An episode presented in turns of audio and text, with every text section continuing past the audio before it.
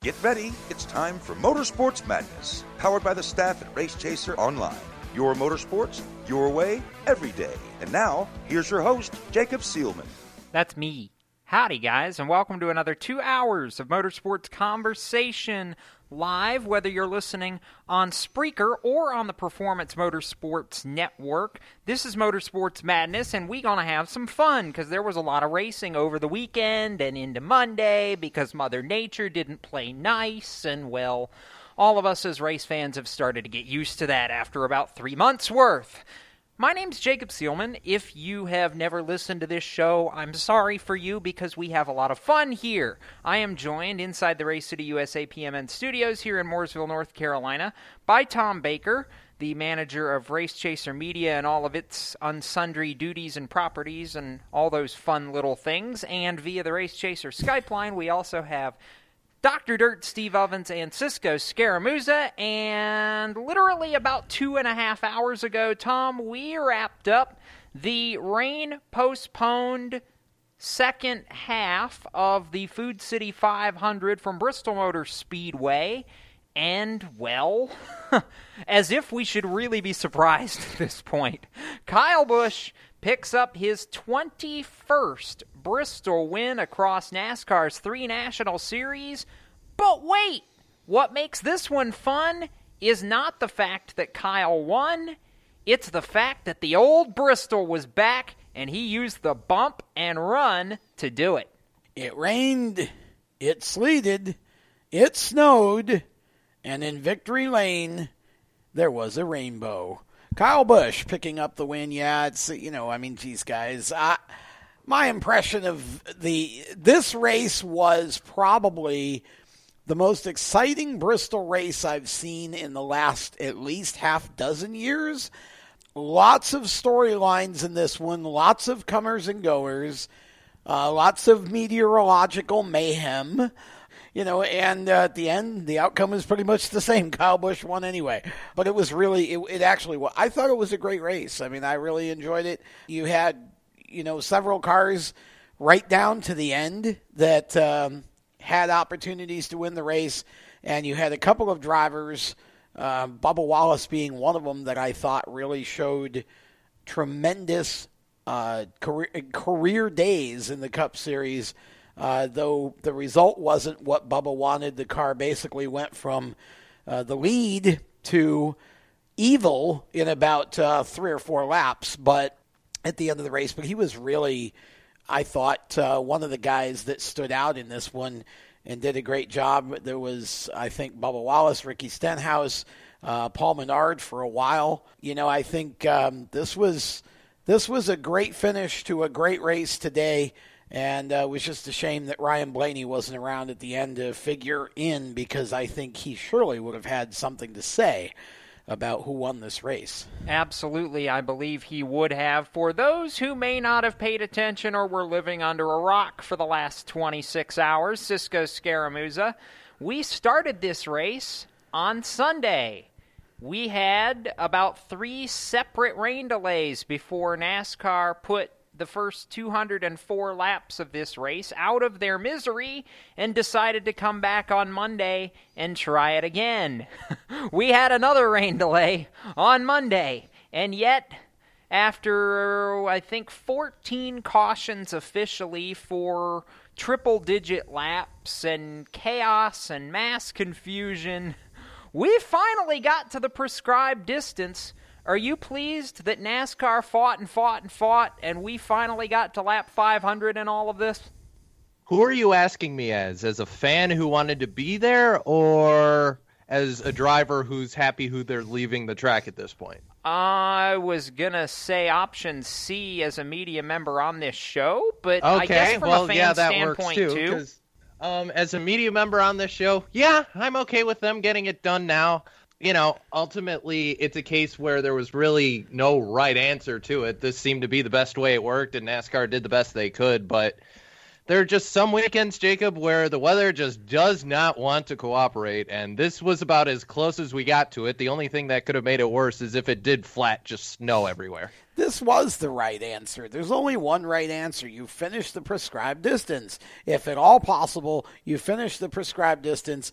I commend NASCAR. I commend the folks at Bristol Motor Speedway.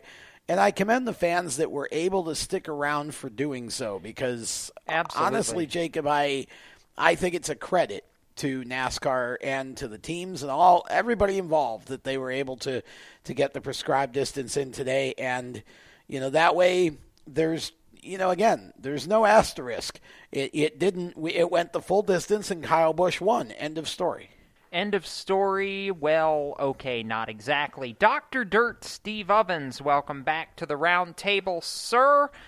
I will ask you about what Cisco brought up a minute ago because when this race started on Sunday, early on, though Kyle Busch won the pole, he was not the dominant car. The car that drove to the front and parked himself in the number one position for 100 of the first 118 laps was the Penske Ford of Ryan Blaney, who arguably may well have left the field in his dust if not for a multi car spin in turn three on lap 118 while he was leading. Harrison Rhodes washes up after Blaney had already committed to the top side to avoid, and kaboom!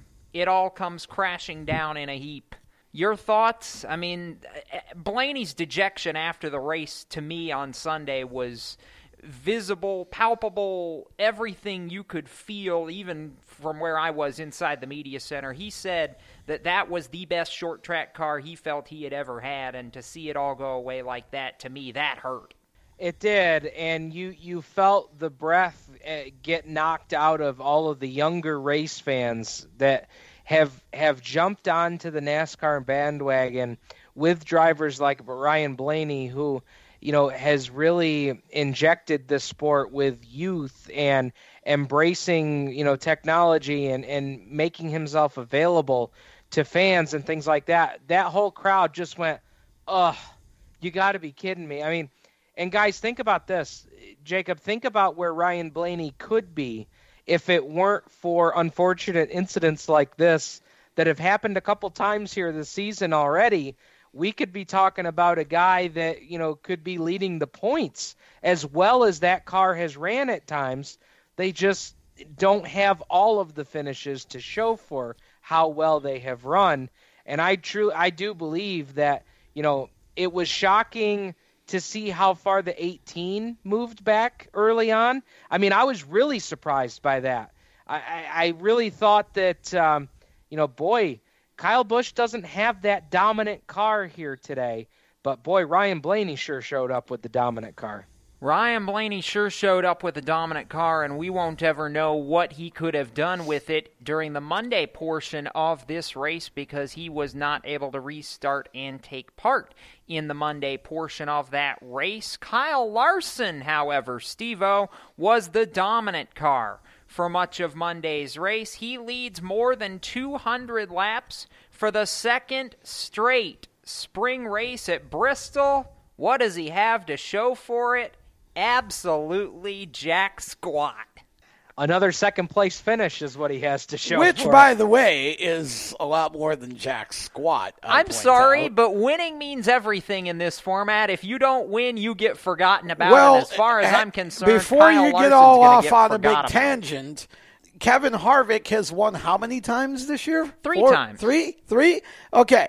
Kyle Busch was leading the points without winning a race. So, so yeah, winning means a lot, but second means pretty a pretty good bit too. Just saying. All right, Steve. After that momentary interruption, I'll go back to my point here. What do we have to do to get this kid into victory lane again? Well, we need we need a car that'll tighten up as the run goes on here in, in a 25 lap feature event. That's what we need. Uh, he just was so loose on that last run, and and I think his comments after the race, you know, just e- exactly described what we were seeing as it was happening. You know, he had a fast car, but that car was just so loose on that final run that he just couldn't get to the gas as quick as he needed to and have the car stick, Cisco. I mean, this car, you know, Kyle, for the problem that he had, let's not forget that late in the race, the problems that he had to come back from that, lead the race, and have a legitimate chance to win, that was pretty impressive for Kyle Larson today. Yeah, absolutely. And I'll slightly disagree with Jacob because Kyle Larson did have another thing leaving Bristol, and it was a red mark on the rear bumper of his car as well. Oh, Well, yeah, there was a there was a bump and run that may have allegedly happened at one point. I did mention that off the top, didn't I? Yes, I did. Steve? Well, I, you guys are bringing up the bump and run, and and honestly, guys, that's a huge takeaway for Yes. me. This race felt like, and and I, uh, I just, there's a lot of things that I I don't like to look in the past of how racing used to be, but guys, this race was how it used to be at Bristol. I loved it. I yeah, loved it was it an, too. It was an awesome race, dude. It this is Labonte Earnhardt type stuff. You know, this is the bump in the corner, move the guy up the racetrack. It's short track And- racing. Yes, That's exactly. what it's supposed yes. to be. It's short track racing. My two cents. Both the Saturday Xfinity race and the Sunday slash Monday Cup race, both of those were Bristol hours. As it used to be. This was old Bristol. It was back. And you know what's funny? Kyle Busch won the race with a bump and run of Kyle Larson, who on Saturday after the Xfinity race was the most outspoken person in the garage area against how good that Xfinity race was because it was around the bottom and you had to move people out of the way in order to actually make a pass. As Spencer Gallagher put it in the post race press conference, Kyle Larson hates bottom groove racetracks. More at six. Well, I mean, if we're being fair about it, I see where he's coming from because it was basically a one groove track. But welcome to Bristol. That's what Bristol always was. Only when we made it a real racetrack with two grooves where you could actually run the top did everybody start complaining about it. I mean, everybody wants the track tack or sticky stuff or whatever you call it wants wants that gone, but in reality, that's what made this track back into the Bristol that we're used to seeing. If you eliminate that, you're going to go right back to a track that is not a bump and run track again, and that's. Um, you know, it's look, it, it, it, you, you can't have it both ways. You either want the excitement and the drama of the bump and run, or you don't.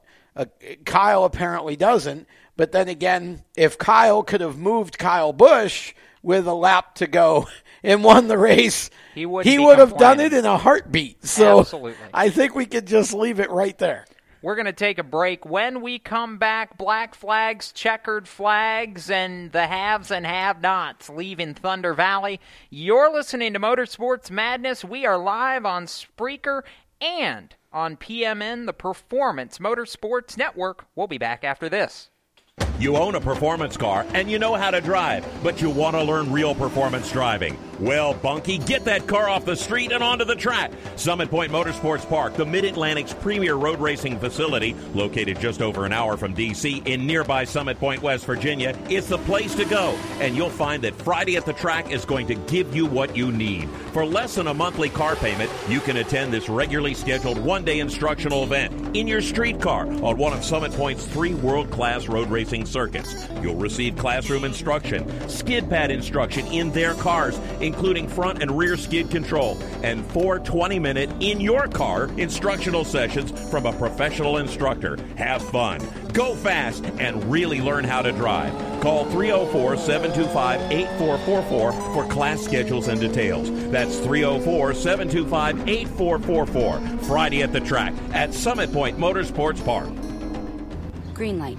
Hey girl, school zone. I'm getting hungry. Car changing lanes. You want to meet me for pizza? Stop sign. Intersection clear. Yeah, street. Pizza sounds good. Ballin Street? Girlin Street! It's hard to concentrate on two things at once, like texting and driving. Stop the text Stop the wrecks. How will you stop texting and driving? Tell us at stoptextstoprex.org. Brought to you by the National Highway Traffic Safety Administration and the Ad Council. Here's an important message from RAD and this station.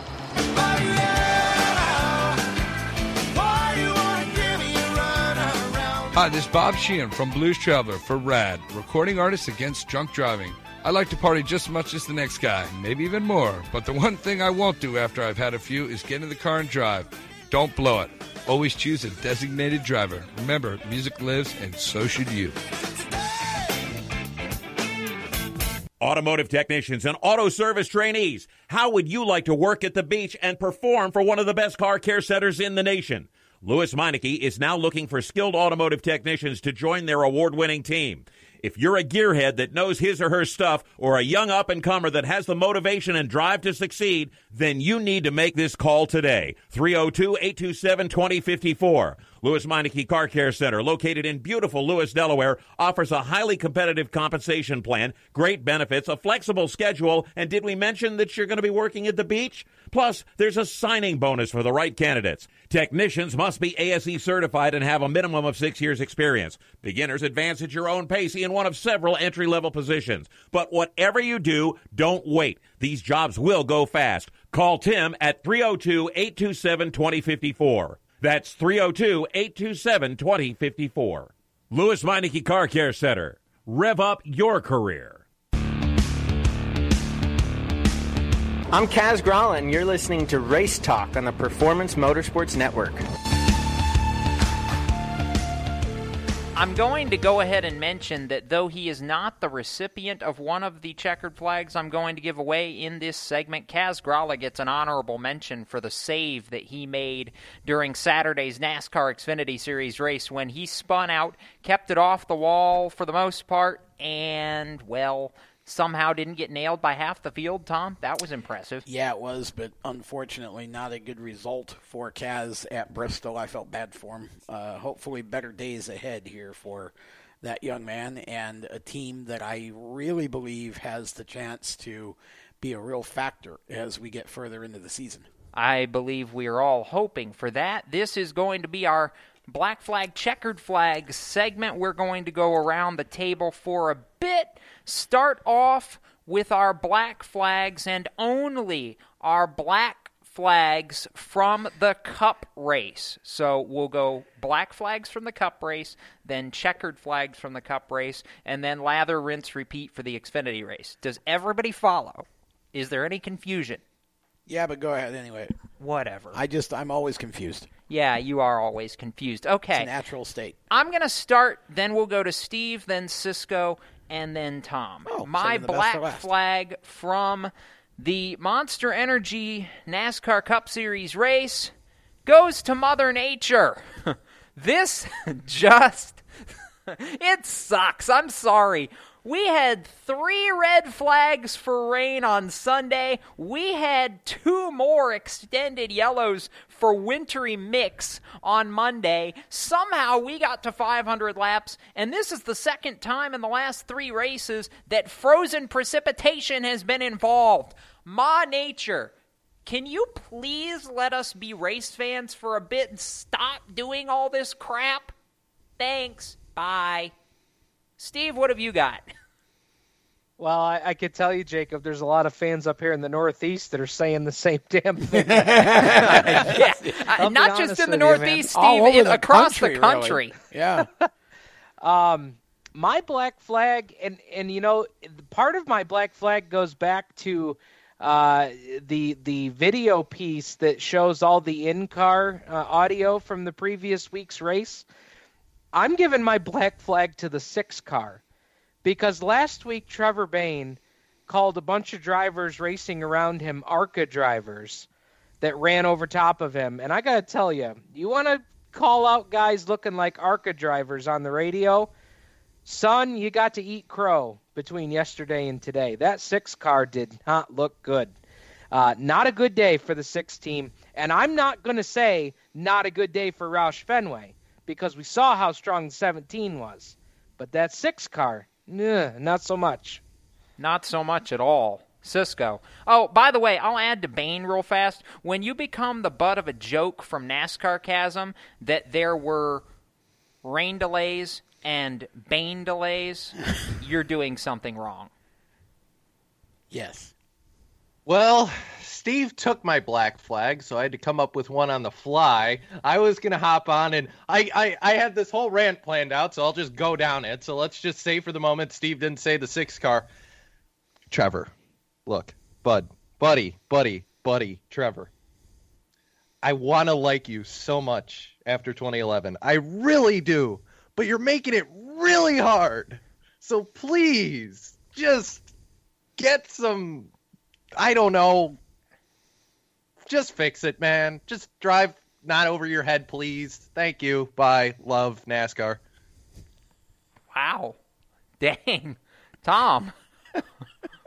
Goodness. Well, how do you follow that?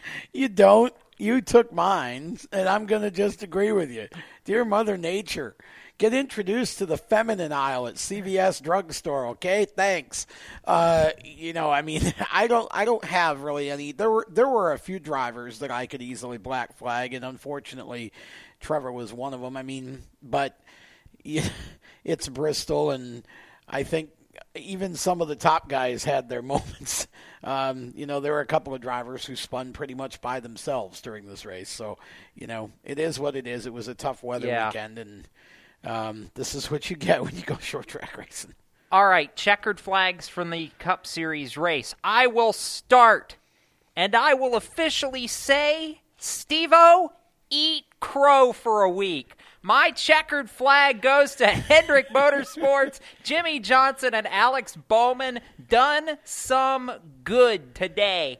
Third and fifth is way in the right direction. Chevrolet as a whole looked a whole lot better, but the 48 and the 88 were on it, and there were times when I legitimately thought Jimmie Johnson was going to contend to win this race. They're moving in the right direction. Bristol was a great step, Cisco. I thought you were going to Steve. You said Steve, and then you said I, Cisco. I told Steve to Yeah. eat crow. You're next in Oh, the order. He Okay. was he was making the comment. Basically, what he was saying is that Steve's dumpster fire ran as high as second. That's what he Yes. was saying. and I agree, but Yeah. we're now breaking your own rule, Jacob, and you went out of order because I'm after Steve. well, J- it's Jacob's Whatever. show. He can change the order at any time. It's, it's Okay. that little dot at the end of the So, rule. so book. I agree. I'll go with Jimmy, and my checkered flag is going to go because he needs something. He really needs something after that race. Ryan Blaney, here, have a checkered flag from our radio show. Just please, just don't don't be too depressed. There's nothing you could really do. It was exactly what happened to Jimmy last week at Texas. Just you know, it it sucks. It Ryan just needs a checkered flag because he came home to a tree down in his front yard. So, Oh, jeez. yeah, that was on Twitter. That, that weekend couldn't have gone much worse, couldn't have? No. yes, it could have. It could have been went through his house. Steve-O. Always the way it could be worse. All right, I, I need to I need a rebuttal here because okay, HMS, when when you finish third and fifth at a mile and a half, come talk to me. You know, uh, it's Bristol, guys. Let's let's not let's not get crazy here. Um, and and look at how many good cars were wrecked out of this race before we even got to Monday. So let let's not go crazy here. But yes, obviously a a, a, a move in the right direction. My checkered flag goes to a guy who didn't have a great day, just like Cisco, a guy that needs something out of Bristol, and that's Martin Truex Jr. He wrecked a race car yesterday, had to stay in Bristol overnight, and then come back on Monday to drive a wrecked race car the rest of the way home. I mean, son, you want to talk about a bad day? Yeah. I mean, if it weren't for sponsors, well, I, MTJ I give would have Martin credit for even today. showing up to race today, honestly. I mean, he needs a checkered flag for showing up. You're yeah, absolutely right. exactly. Tom, I have a feeling I know car? where you're going Cole with yours because I think we discussed it before the start of the show. Well, I, I first of all, I just want to make the personal note that I think Truex probably enjoyed driving that race car today because, of course, he does have a background, his family anyway, racing modifieds, and that's basically what that car ended He, up he being. was the only guy that could see Yeah. his front wheel. Yeah, he turned he, that, that car turned into a modified, so he he got to race a modified at Bristol. Um, my my checkered flag. I'm actually kind of torn here, so I'm going to make this a tie because I do have a right not to choose between Bubba Wallace and Ricky Stenhouse. Those two Wow, guys not where I thought you were going with that. those two guys absolutely showed me that they can flat drive a race car on a short track.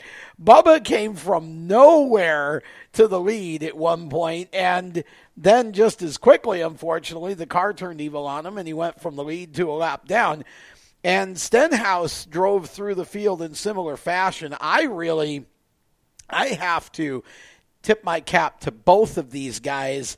Uh, and I will also agree with Steve on his point that while I was happy to see the 48, the 88 up front, until we get to Kansas in uh, a couple of weeks and see what's going on over there, uh, I, I'm not going to do any celebrating for whether or not Hendrick Motorsports is back. Though, uh, as I know you said, Jacob, uh, Chevrolet in general had a pretty good day today, or Yes, at they least did. in performance, if not so much result. Yes, honorable mention on the checkered flag category, which is where I thought Tom was originally going, but since he did it, I'll mention it. Shout out to Landon Cassill and Yeah. Starcom Racing for a top 20 in Bristol on right side tires that went 125 laps Yes. at the end of Yes. that race. Absolutely. That was that was a banner day. Somebody please give that boy a competitive race car to drive because I think he proved that uh, he's more than capable of it. Yes. Oh my gosh. Absolutely. Okay. So here's what we're going to do. We all like to talk too much, so we burned basically an entire segment here. We're going to come back after a break, talk about the Xfinity Series, and lump our black and checkered flags for that race into that segment after this business for you. You're listening to Motorsports Madness live on Spreaker and on PMN, the Performance Motorsports Network. HMS Motorsport is the leader in motorsport safety. HMS serves the majority of Monster Energy NASCAR Cup, Xfinity, Camping World Truck, IndyCar, and IMSA WeatherTech teams, as well as countless SCCA and club level racers and driving enthusiasts throughout North America. Featuring world renowned brands like Schuberth helmets, Schroth belts, Adidas suits and shoes, Lifeline fire systems, and even Racecom radio kits, HMS has the right product for your type of racing and your budget. Their representatives are experts on only one thing making your track driving as safe as possible. With locations in Mooresville, North Carolina, and Danvers, Massachusetts, the HMS staff is always ready to take the time to help you find the right product for your safety needs. Don't settle for second when it comes to motorsport safety. Stop in to HMS Motorsport. Visit them on their website at hmsmotorsport.com or send them a message on Facebook and tell them the folks from PMN Radio sent you. What an awesome game.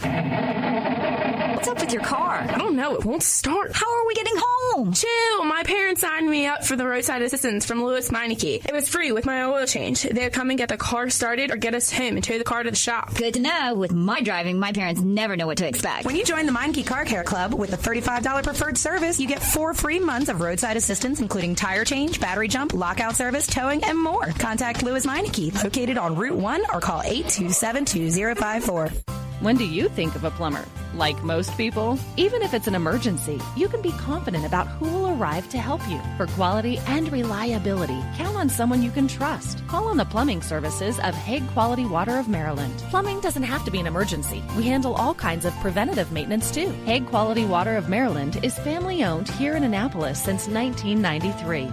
For a refreshing choice, call us at 888 84 Water or visit us online. COPD, chronic obstructive pulmonary disease, is a lung disease that robs people of their ability to breathe. As many as 24 million Americans suffer from COPD, also known as chronic bronchitis or emphysema, and half of them don't know they have the disease. If you or someone you love is over 35 and has smoked more than 100 cigarettes in their lifetime, visit driveforcopd.org and take the screener, then take that to your doctor. I'm Jeff Stoltz, and I drive for COPD.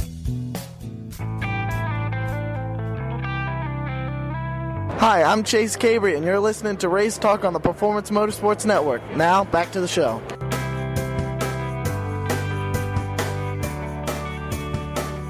I'm glad Chase brought us back from break, but he's under the category of guys on Saturday in the NASCAR K&N Pro Series East race who had a forgettable day at Bristol. Unfortunately, Chase going to be hoping to rebound during the next K&N East race on the schedule in a couple weeks at Langley, and that's a subject that uh, we will talk much more about later in the week on Spreaker and PMN when the Stock Car Show hits the airwaves and we talk about all things short track racing. Right now, you're listening to Motorsports Madness. Jacob Seelman, Tom Baker, Steve Ovens, and Cisco Scaramuzza. We're going to talk about the NASCAR Xfinity Series, and we are going to talk about once again the driver who came from the short tracks of northeastern America, who bet on himself, Cisco, and who I would argue absolutely unequivocally won that bet after Saturday's NASCAR Xfinity Series race at Bristol. Ryan Preece is the modern day example of why never give up applies in motorsports. He took out loans, he borrowed money, he gutted away to Joe Gibbs Racing for a couple races last year. It paid off he has now won again for JGR. He scored a hundred thousand bucks in bonus money, and all that money he borrowed, he's debt free as of this morning. How great is this story? Why does he not have a full time ride in Xfinity? Why is that not a thing? It's going to be a thing if he keeps doing what he's doing. It's it like make it a thing, please. This is Steve. Go, can I can I go. tell you, Cisco? Do you want me to sing yes, it? Because I'll sing it. Money, money, money, money, money. There you go. But please, wow. please give Ryan Preece a full time car. And apparently that insulted Tom that uh, impression. Steve just killed every cat in the vicinity. Wow. Woo! That is not American Idol worthy, but keep trying. Um, but that's exactly right. It's not American Idol worthy, but it's good enough it is, for PMN. It, it, yes, yeah, it's also accurate too. Um, I, I, it's it's just money, and why he hasn't gotten a sponsor or a funded ride yet, I have no idea. Well, part of the problem is that Joe Gibbs Racing just has too many doggone drivers. That I mean, you know, why? Th- this comes right back to uh, again a pet peeve I've had for years, and my whole deal with the Xfinity race was this was a great race because there were no Cup guys in it. If Joe Gibbs would take the Cup guys out of the Xfinity series, Ryan Preece could have a full time ride, and then he'd he'd have a shot at the championship. As it is right now, they've got Paul Menard and Chris Bell, and Neither of those two guys are setting the world on fire, though. Um, not Paul Menard. I'm sorry, Brandon Jones. Neither of those two guys are setting the world on fire. Let's be fair. by the way, while we're th- while while you've mentioned the two, uh, Brandon Jones kind of compares to Paul Menard. Both of them are quiet. Paul just has a better beard. And you know what car uh, Brandon Jones was driving? Well, that the Menard's was car. Yes, that was, was. that one's debatable, but no, look, I mean, Brandon had a good run yesterday, very good run, but at the end of the day, I mean, Cup guys in the Xfinity Series are a big part of the reason why some of these guys like Ryan Preece cannot get full season rides that are sponsored because, you know, for some reason we still insist on letting these Cup guys moonlight down in the uh, lower series, and the racing's actually better without them, as was proved again on Saturday. Absolutely. Steve, when you look at guys like Justin Allgaier, when you look at guys like Elliott Sadler, both of them went for spins in the first half of this race. Both of them came back to top five finishes. When you look at a guy like Brandon Jones, who dominated the second half of that race and, as his teammate said, would have won it if not for a late race caution. When you look at guys like Shane Lee, who performed Yes, outstandingly Really did. in the Richard Yep. Childress three car. Sure did. When you look at a guy like Spencer Gallagher, who was in tears just about when I talked to him on pit road after the Xfinity race on Saturday at a top five finish and a shot to race for a hundred grand next week at Richmond. Uh, these are the kind of stories this series ought to be made of, and Saturday finally made it a reality. Why? Why can't we have more of this? Well, uh, I don't want to sing again, but you know what no, I'm going to say. it's that's actually. It's- see, I'll disagree if you think that money is why the the Cup guys are still racing Xfinity. No, NASCAR's the reason Cup guys are still racing Right. Xfinity because NASCAR But lets Tom, them. it is money.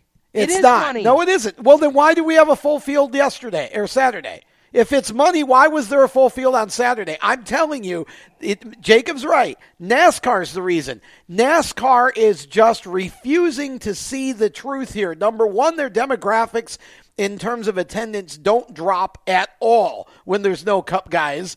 Number two, I mean, all of these arguments are just ridiculous. All NASCAR's got to do is say, that's it, done. Once you've won a cup race, you're out. That's it.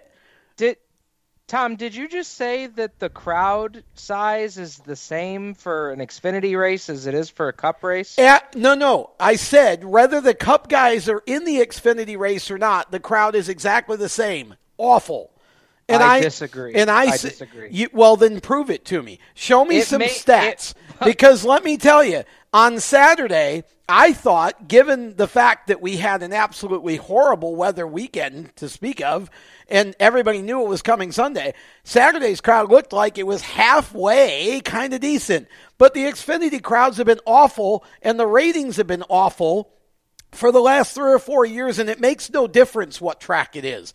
The bottom line is that the that the fans, if you watch social media, overwhelmingly are supporting the idea of pulling the Cup guys out and letting the Xfinity guys run. And even Regan Smith said after Saturday, I have always been on the fence, but you know, it was pretty obvious. I mean, it was a great race, and when you get the Cup guys in, I'll put it to you this way: you put the Cup, you put a Cup guy in the twenty-two. Ryan Preece does not win that race. Period. Not happening. That car would have walked. Thank you. Correct. Now, we're going to go black flag, checkered flag here, and just to save a little bit of time by cutting a rotation, I'll let you guys give both of them at once this time. I will start.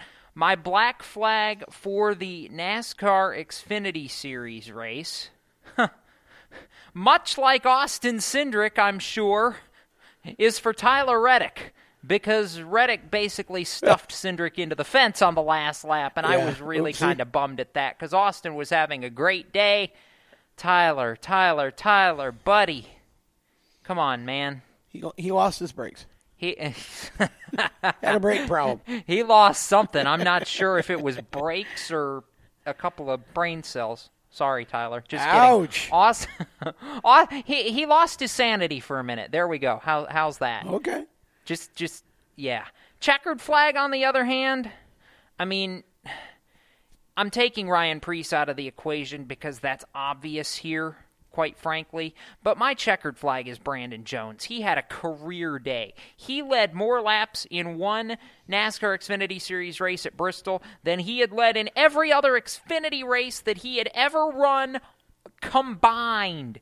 This kid, since joining Joe Gibbs Racing, has proven he can win and be a contender. Look for Brandon Jones to have a win in the next couple of weeks, maybe even Friday night at Richmond. Just saying. Steve. I'll start with my checkered flag, and my checkered flag is going to go to Daniel Hemric. Um, I, I thought about him after the race on Saturday, and I thought, guys, I, I can't imagine the pressure that he feels driving that car with with sponsorship from the South Point because you know that's that is the best opportunity he's had to date. With a sponsor that's backing him and, and a sponsor that you know could have you know kind of rolled down their sleeves and said well you know Brendan's not in the series anymore so you know we don't need to continue to support the series as we do. So I think there's a little bit of pressure there for him and he's he's proven that it's not affecting him at all. Uh, so Daniel Hemric is my checkered flag. My black flag goes to the Xfinity Series officiating crew. I mean, they talk about, you know, muffing up the post race inspection. I mean, we had confusion, we had cars deemed illegal, Yeah, and then we came back the next day and said, oh, sorry, my bad. We forgot to read the rules during post race inspection. Come on, Wayne Auton. I love you, brother, but come on. Yeah, I I uh, I think your dumpster fire transferred from Hendrick Motorsports to uh, to to NASCAR's Xfinity officiating crew post race because that was absolutely a disaster. To to come back out and say, well, it didn't quite rise to the level of a P1. Okay, so I, I want to add to this, Tom. The wording that they used was terrible when they retracted that penalty. They it should never have been a penalty in the first place. The way the rule is written, it was not a penalty. That's correct. It never was a penalty. This is my point. Uh, you know, you you've got to be better than this. You get on the teams for not passing inspection pre-race, and then you you completely mess up a post race and have a driver thinking that he, you know, he was in the dash for cash, then he was out, then he's back in again. You know, I, we got to do better than this. So I agree, Steve. I'll I'll give it back to you in a second here. My black flag definitely to NASCAR's crew for that. My checkered flag, since Ryan Preece actually got one, um, I'm I'm again calling a tie here because I'm really really torn. First of all, nobody's mentioned Ross Chastain. All, Top 10. All Ross Chastain did was get another top 10 finish for JD Motorsports, okay? This is a car and a team that is not supposed to be running in the top 10. But there he was, running in the top 10. And but I'm torn because I also want to really give some props to Shane Lee, who we mentioned earlier. Here's a kid who comes up to the Xfinity series with no previous series experience, jumps in the three car, and looks like he's been racing it for years. Ran top five for a good bit of the race. I can't. I don't know if he had a tire issue or whatever at the end, but I don't remember um, exactly what he fell had. back to he ended up in, he ended up in the wall. He was yeah, the last caution. I think it was. I think it was tire, but Yeah. um, gosh, he did a great job. So, Steve, that's my black flag and checker flag. But I agree 100% with you. That was e- egregious after the race. Okay, Tom, since you jumped over Cisco. Oh, sorry. Steve had a, No, you're another good, you're point to good. make. I am going to start out with my black flag, and I'm giving my black flag to Chris Bell's brake pedal because that didn't work at all. He just came in like a bullet and just absolutely just flew into the wreck. Well- it didn't work. Now, hang on, Cisco. Let's come on. To be fair, he slid into the wreck, and the closure rate at Bristol is ridiculously high. I don't think there's anything Christopher Bell could have done Well, about no, that. there He- wasn't anything brake he could have done. Even if he had brakes, he was destined to be in that think- wreck. That's not. I, I I call a black flag on that black flag. Okay, so so maybe maybe it's just the track being too slick. Well, black flag Bristol for that one. I don't know. Either way, my checkered flag goes to another driver that needs to get an absolute attaboy, and it's Alex Labbé. Finished 11th in the Mario Gosselin Yes, car in the Can-Am I agree. after being in a wreck too. Yes, good He- for him. Awesome. A team that job, needed that. Alex. Yeah. Speaking of checkered flags and guys coming back from being in a wreck, how about Chase Briscoe leading laps after his front end was basically torn off at lap three? Yeah, really. That's there again. You're right. I that could easily be a checkered flag as well. in the And- 98, he did he did that 98 car proud on yeah, Saturday. I would agree. I, and and it- and it shows that he belongs at that level. Absolutely. Yep. Uh, Kevin Harvick walked up to him afterwards, and I, I was there with Chase behind the pit wall, and he was war slap out. That race was tough for those guys on Saturday. Harvick walks up to Briscoe, looks at the car, shakes his head, and goes, damn, this was destruction. well, at least that car, anyway. Yeah, well, that was half the field. Yeah. And then it was the entire K&N race. But again, we'll get to that later in the week. Yeah. We're going to step aside. When we return, we're going to the open wheel side of life for a while because, oh my goodness. You wanna talk was about there- wild? Yeah. Was there ever stuff to talk about? You're listening to Motorsports Madness, and we roll on after this on PMN The Performance Motorsports Network and Spreaker. Okay, so Sarah, I'm dropping you off at Emily's? Yep. And Josh, you're going to? Soccer, Dad. Soccer practice. Right. Oh, by the way, I just wanted to let you know when I pick you both up, I'll be wearing my short shorts. What? No! Yep, and my dorky dad hat, and I'm gonna do my dad dance for all your friends. They'll love it! Seriously? Why? Because I like my short shorts. Of course, I could be talked out of it if you guys would just buckle up your seatbelts without giving me a hard time. It's important to get your kids to buckle up for safety, no matter what it takes. And sometimes all it takes is your parental powers of persuasion. Okay, okay, we're buckling up. See, all buckled. Good choice. I'll just have to do my dad dance at dinner time. What, what? No! Do what you have to to make sure your kids are wearing their seatbelts, even on short drives. Never give up until they buckle up. A message from the National Highway Traffic Safety Administration and the Ad Council. Visit safercar.gov slash kidsbuckleup for more information. Parents, your son or daughter has had their license for a while now, but you want to make sure they're prepared for any situation they may face on the road. High school driver's ed doesn't teach them to drive defensively. They need to be prepared for any highway emergency.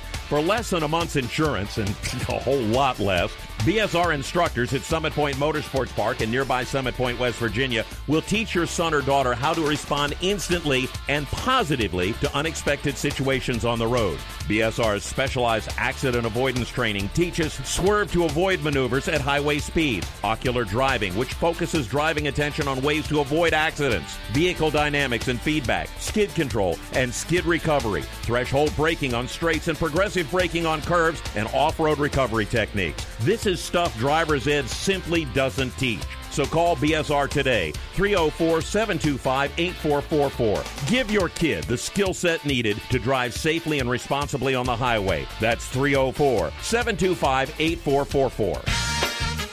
This is a test to find out if you know it all when it comes to children. Name one of the leading killers of U.S. children age 1 to 13. What's the best way to protect children in a car crash?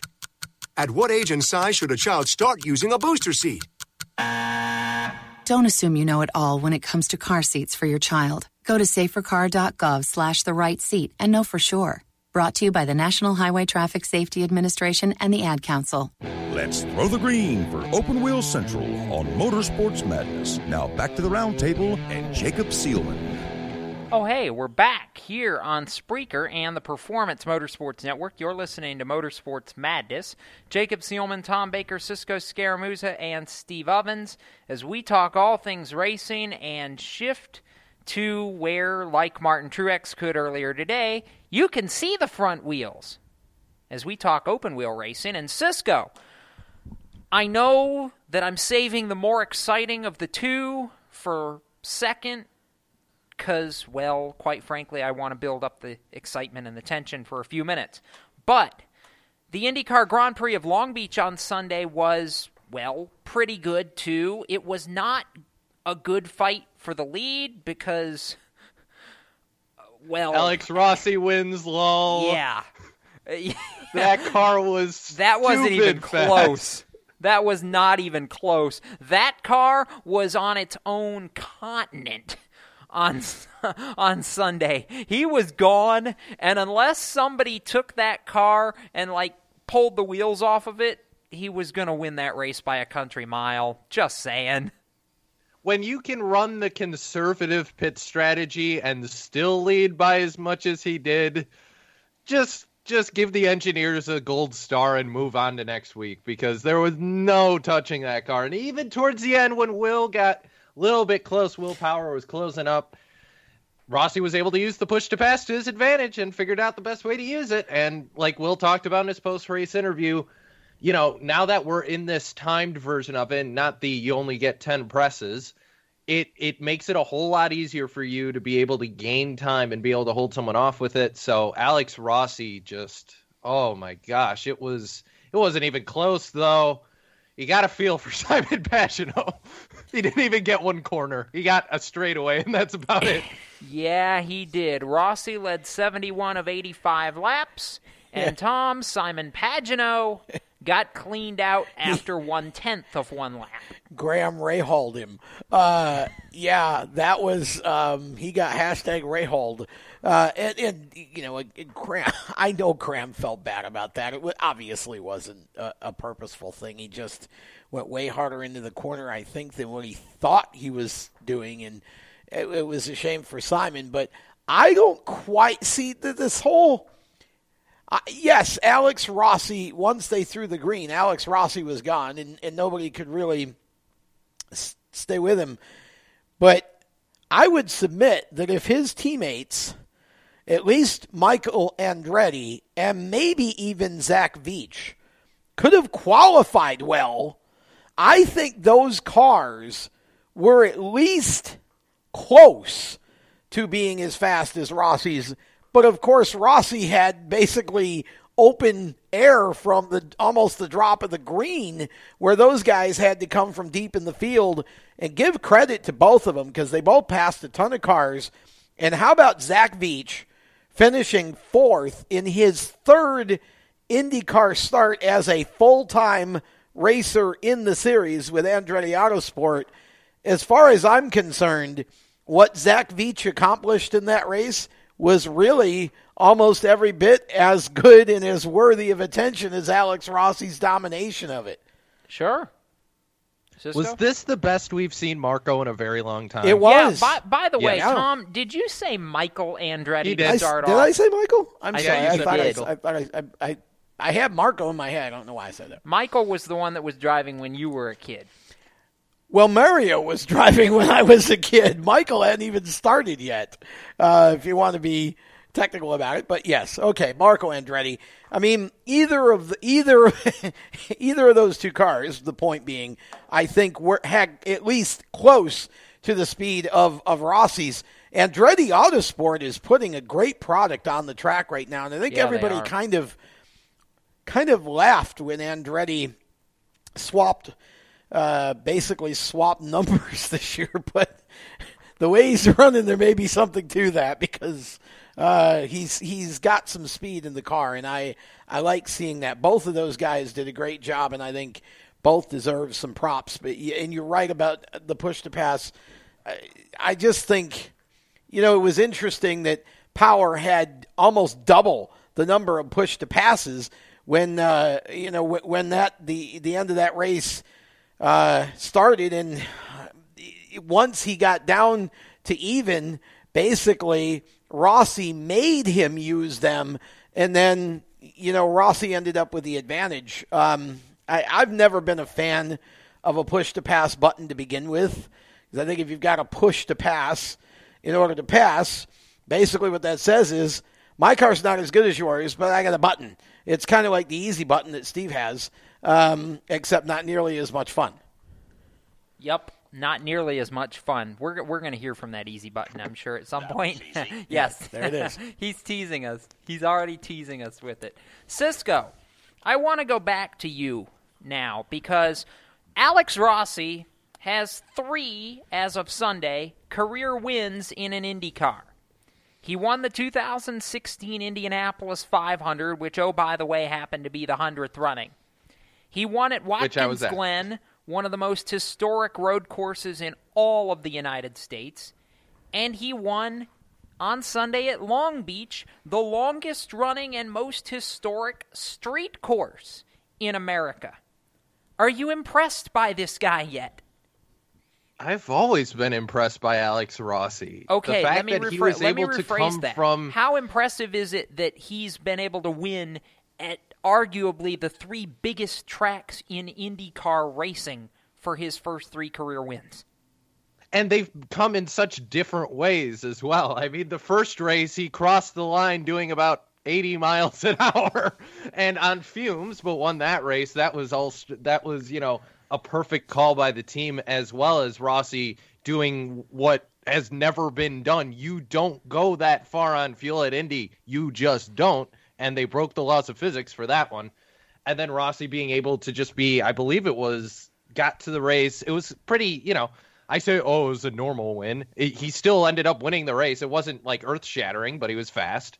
And then this race where he just, you know, drove faster than anyone thought that car could was capable of racing. So he's been in three different situations, you know, coming from mid pack and having a good car but having to strategize. He's come from mid pack and been able to pass his way and win the race. And he's now come from the from what was basically the front and no, it was the front because he started on pole and basically drive away from everybody.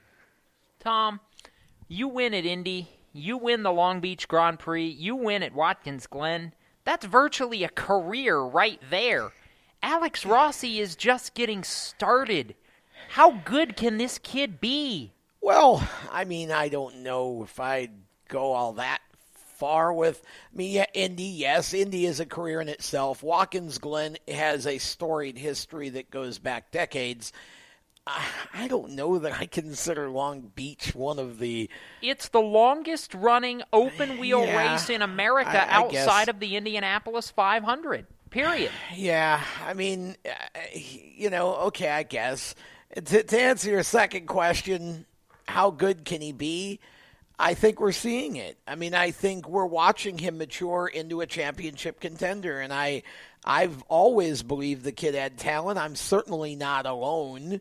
Um, I think Alex Rossi, if he stays in IndyCar for you know a number of years, could rewrite some records. I think he's that good. Um, you know, give credit to the team because you know, as we said, Andretti's putting out a good product. Ryan Hunter-Reay didn't have a spectacular day, but it wasn't because there wasn't speed in the car. You know, he was just uh, in some traffic and in wrong places at wrong times, but he, you know, he certainly, I think, had the speed to contend at least for a top five spot. You know, I, I feel like right now what we're seeing is a plethora of young talent in this series like we haven't seen in a long, long time. And to be very honest with you, Cisco, I think right now, if you look at this, we've got five teams represented in the top five in points. That's not that's not five teams like three Penske or three. It's five different organizations in the top five in points. That says a lot after three races in IndyCar. We haven't seen that in a long time. Yeah, considering you know it, it used to be the days of Ganassi versus Penske versus Andretti, and now we've got the other two teams Yep. up here as well. And you know it's it's awesome to see in this series, and I've felt for a while now that you know considering the considering they kind of know each other a little bit now. When Fernando Alonso's ready to uh, put the wheel aside, why not put Alex Rossi in that car? No, don't take him out of IndyCar. Leave him where he is. Let F1 get some other stooge to race that car.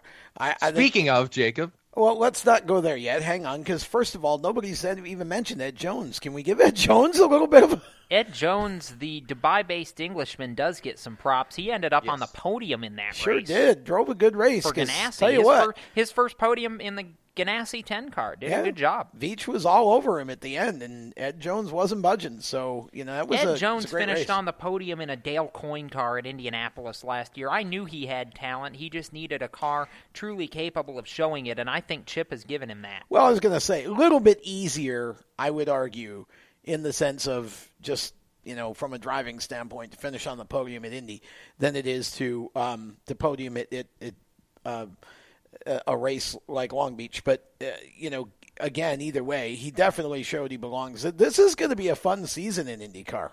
Yes, it is. Yes, it is. And when we come back from this break, we are going to debate, well, the guy who stirred up a lot of controversy may or may not have won at St. Pete and went on a rant after Sunday's Grand Prix of Long Beach. And then we're going to talk about the most exciting open wheel race of the weekend. You're listening to Motorsports Madness, the second half after this on PMN, the Performance Motorsports Network, also live on Spreaker. When do you think of a plumber? Like most people, even if it's an emergency, you can be confident about who will arrive to help you. For quality and reliability, count on someone you can trust. Call on the plumbing services of Hague Quality Water of Maryland. Plumbing doesn't have to be an emergency. We handle all kinds of preventative maintenance too. Hague Quality Water of Maryland is family owned here in Annapolis since 1993. For a refreshing choice, call us at 888 84 Water or visit us online. Every 30 minutes, another innocent person is killed due to a drunk driver. My best friend, my brother, my poor grandchild, My sister. my father, my husband, my mom, my mommy.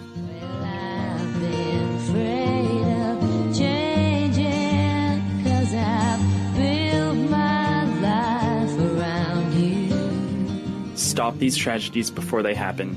Don't drink and drive. Do you love the sound of high revving motors and the smell of burning rubber? Do you want to get your car sideways right at the ragged edge of control? If you've always wanted to try drifting or learn to improve your drifting skills, Summit Point Motorsports Park, the Mid Atlantic's premier motorsports facility, has the expert instructors and the specialized track to teach you how to drift and the skills necessary to drift competitively. From skid pad to open sessions, Summit Point Motorsports Park has the safe and open environment that allows drifters of all skill levels, new to intermediate, to get sideways and smoking. With a focus on safety and the skill set necessary to drift competitively, Summit Point Motorsports Park's Drift Nirvana is just the thing for you. Call for your reservation today, 304 725 8444. Or for more information, go online, summitpoint-raceway.com, or you can email them at office at bsrinc.com. Drift Nirvana, getting you sideways the right way. If you own a gun, you have a full time responsibility. When you aren't using it, be sure it can't get into the hands of curious children, troubled teenagers, a thief, or anyone else who might misuse it. Your family, friends, and neighbors are all counting on you. Remember, always lock it up. For more information on firearm storage safety, visit ncpc.org. This message brought to you by the National Crime Prevention Council, the Bureau of Justice Assistance, and the Ad Council. Hi, I'm modified driver Matt Hirschman. You're listening to Motorsports Madness on the Performance Motorsports Network. We're back. You're listening to Motorsports Madness. We're starting the second half of the program, and you're listening live on Spreaker and on PMN, the Performance Motorsports Network. Jacob Seelman, Tom Baker, Cisco Scaramuzza, Dr. Dirt, Steve Ovens joining you. Normally, we would go to the dirt track world right now, but considering there wasn't well, much dirt track racing over the weekend, and there was lots of excitement in the open wheel world. We're going to kind of push this along for a little while. And Steve, I promise I'm not going to leave you in the corner too long. We will talk a little dirt before the end of this show. Right now, though, we're going to go back, Cisco, and talk about the greatest rant in the weekend that was Long Beach because, well, Tom and I are just going to disagree on this description. The pass that wasn't a pass that should have never been considered a pass, but some people thought was a pass and got taken away. Sebastian Bourdais impressed people, did not impress me, and then, well, went off on a few people. This was just bad. It was just bad. I don't know how else to describe it.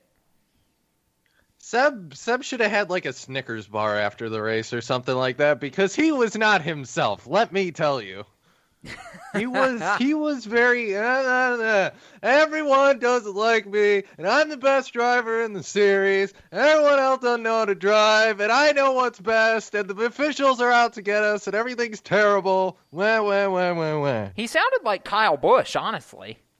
He he kind of did. All right, here's the deal. And this is all I'm going to say about this, and it's going to spark a big argument, and Tom's going to disagree with me. But I don't care. Sebastian Bourdais used the pit exit lane to make a pass. The pit exit lane is not, has never been, and will never be part of the racetrack. You do not make a pass on not the racetrack. You make a pass on the racetrack, not on the pit exit lane. The penalty was the right call. I'm sorry that Sebastian had to drop back a couple seconds to give the position back. He never should have got it in the first place. Okay. Are you done? Yes. Okay. So I guess you're passing to me. I'm looking right now. I wish we had video here so I could show clear evidence to support my position. I'm looking at the pass, and I freeze framed it right where he got as far over the blue line as he went. In other words, his furthest point to the line. He had less than half his car across that line for about a second, maybe two, before he passed two cars when he cut back in and then went on to pass a third car in the next corner. My argument with this isn't that the blue line represents pit road or whatever, pit off, pit exit, whatever you want to call it. My argument is that he was going straight, number one. At no point did that blue line turn or become a pit road. He only crossed the line by about half his car. Now, you can say, well, a rule's a rule. Here's my deal. First of all, Long Beach, Long Beach is not one of the tracks on the IndyCar circuit where passing is easy to do. It's basically a track where it's doggone hard to pass anywhere, and you can barely run side by side too wide, let alone try three. If you're going to be that nitpicky about somebody making a pass, then what you're doing is basically detracting from the show. Because that was number one, pit road, there was nobody else in question. He put nobody else in jeopardy. He, to me, it was a great racing move. And the fact that they penalized him for it, as far as I'm concerned, is just IndyCar over managing and being way too picky. Now, having said that, if you're going to then later in the race call or after the race call other drivers idiots because, well, Jordan King wrecked you, and then later on, apparently, Matheus Leist got into uh, Sebastian somehow as well. I didn't see that. Can't comment on it. Um, you probably shouldn't be making three wide moves and then cutting back in front of traffic because you could have crashed about four cars. Um, if you're going to drive like a nut, then you probably shouldn't call others idiots who do the same thing you did. So that's kind of the way I feel about it. I think Sebastian really needs to go back and decide whether he was an idiot or not. And if, if he thinks that his move was okay, then, you know, it's a little hard for him to be critical of Jordan King because in both situations it was a driver cutting in front of another driver. And when Jordan made the corner and dove underneath Sebastian, Sebastian was was coming from one groove to another. The argument is it was his line because he was apexing the corner, but Jordan King was going for the same piece of real estate, which makes this, to me, Cisco, a racing deal.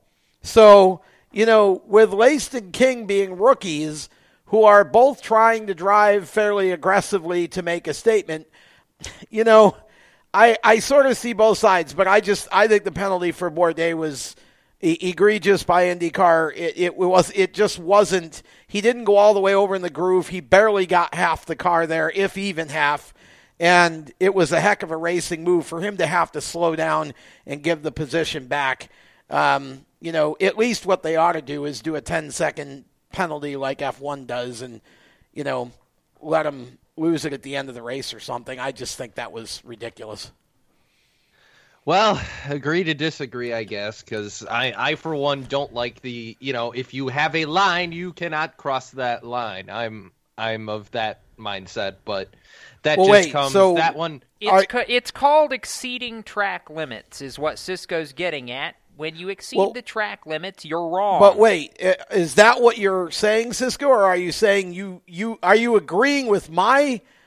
Are you agreeing with me, or are you agreeing with Jacob? Because the way that you just said that, I'd, I'd have to look at it one more time. Did he cross the line or not? Is Yes, what he I crossed base the on. half the car Half the car for Yes. about a second. Yes, you can't put half the car over onto pit lane. Okay. Even if it's pit lane exit. And that, for me, goes back to 2009 American Le Mans Series with Corvette and Porsche. But that's just me. I remember that incident, and this. Yeah, I. So I should NASCAR allow drivers to go below the yellow line on on tracks or no? They do. Oh well, those aren't because they do on about 90% of them. limits because NASCAR's not setting that as a track limit. But I'm okay with It's an them doing that as long as IndyCar says you can go over there. If IndyCar says you can't go over there, don't go over there. Ding. fair enough. Whatever. All right. We're going to go ahead and simmer down for a couple minutes and take a break. And when we come back after all of that, everybody's going to take a breath and we're going to talk about the most exciting race of the weekend. Cisco, can you believe I'm saying that about a Formula One race? Oh my No, gosh, I I, think can't. the Can you world's believe I'm ending. agreeing? Holy crap. No, that I cannot believe. And you wanted to talk about a driver that crossed the lines? yeah, we'll get to that when we come back. You're listening to Motorsports Madness live on Spreaker and the Performance Motorsports Network. Stay with us. You own a performance car and you know how to drive, but you want to learn real performance driving. Well, Bunky, get that car off the street and onto the track. Summit Point Motorsports Park, the Mid Atlantic's premier road racing facility, located just over an hour from D.C. in nearby Summit Point, West Virginia, is the place to go. And you'll find that Friday at the track is going to give you what you need. For less than a monthly car payment, you can attend this regularly scheduled one day instructional event in your street car on one of Summit Point's three world class road racing circuits. You'll receive classroom instruction, skid pad instruction in their cars, including front and rear skid control, and four 20 minute in your car instructional sessions from a professional instructor. Have fun, go fast, and really learn how to drive. Call 304 725 8444 for class schedules and details. That's 304 725 8444. Friday at the track at Summit Point Motorsports Park. Every 30 minutes, another innocent person is killed due to a drunk driver. My best friend. My brother. My poor grandchild. My sister. My father. My husband. My mom. My mommy.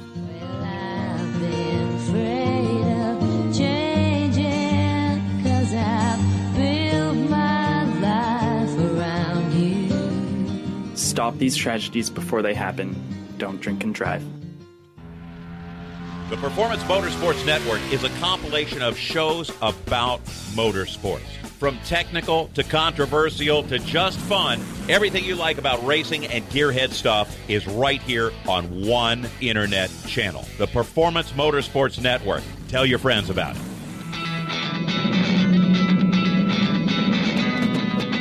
Hi, I'm Reed Sorenson. Racing has been a part of me and my family for as long as I can remember. I had to make tough choices early on to get to the top. It took hard work and dedication. But it's those tough choices that help me prepare for challenges I would face as a cup driver. Make the right choices today and be ready for the challenges tomorrow. This message is brought to you by the U.S. Air Force.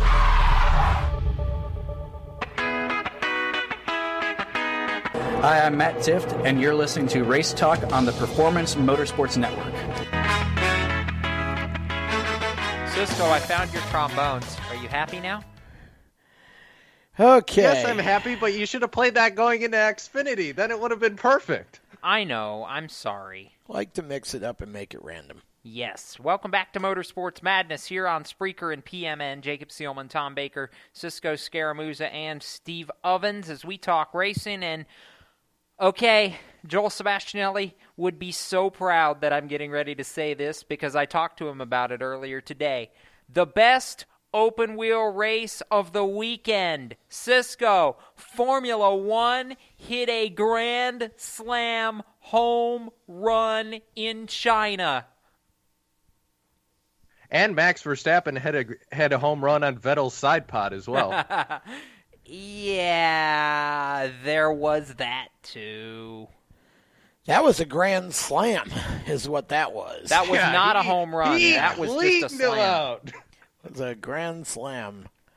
Again, brake problems similar to Tyler Yeah. Reddick. Yeah. Yeah, and Chris Bell, I'm telling you, it was the brake pedal. But but evil brake pedal. Can we get back to the race itself? Because This was an instant classic. it was, and I can't believe I'm saying this, but if this keeps up, I'm going to look more forward to ESPN's half baked rebroadcast of these F1 races than I'm going to look forward to NASCAR's mile and a halfs this year because there was some flat out racing in this one, and Daniel Ricciardo was absolutely phenomenal. The, the whole thing for me with F1 has always been that this is basically a manufactured series in the sense that it's a series where nobody cares about the drivers. The real, obviously, intention of this series is to highlight the manufacturers. That's what we're doing here. Well, I love it when a race comes by where basically they don't get their wish because I could care less what manufacturers these cars were built by. The fact is, what we saw is a driver who came from sixth place at about lap 25, I think, to the lead. And he did so not just because he had a huge tire advantage, which is what a couple of his competitors tried to make it out to be, but because he had a big set of fortitude. Okay? And that's exactly, Jacob, and and then Cisco, why Daniel Ricciardo won this race. He had the biggest set of you know what. Um, and he drove like a man to win it. Yes, he did. Now, let's be clear, Cisco. This was a massive effort, not just by Daniel Ricciardo, but by the entire team of Red Bull mechanics over the 24 hours leading up to the race. The turbo failed in that motor, and his team had to replace the engine between third practice and the first round of qualifying. Renault did not have many spare parts ready to go. They didn't have a completed engine ready to roll and put into Ricciardo's car. I mean, this this one went up in a fireball. It was completely ridiculous. Without them being able to get the motor done before qualifying, he'd have started at the back of the grid on Sunday. He would not have had a prayer at winning that race, and he had a 10 lap window after the restart to go from like 8th to the lead. I mean, this was freaking insanity. And Ricciardo pulled it off to perfection. Pit strategy, and as Tom said, a huge set of cojones won him that race. That's the word I wanted. And- cojones. And keep in mind, you know, we've said for we've been saying, oh, it's Mercedes series, it's Mercedes series. There was a time before Mercedes owned everything that Red Bull was the king, and the team showed it today with being able to get him out there fastest.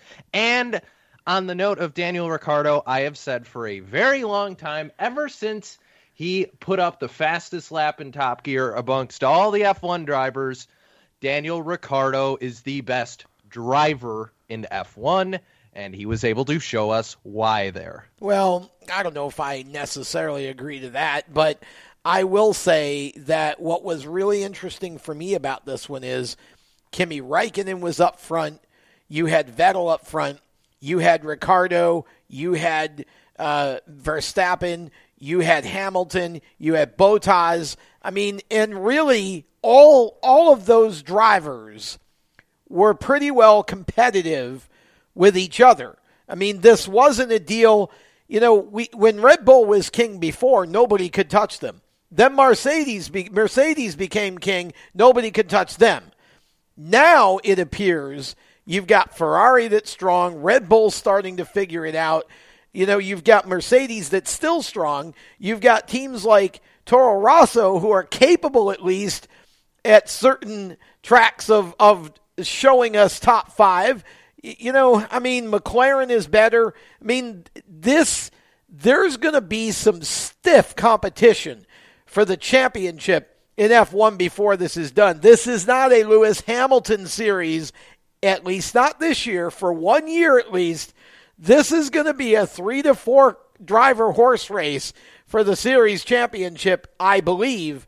And, you know, I think it's going to be fun. I hope it keeps up because honestly, Jacob, F1 has desperately needed this for a long, long time.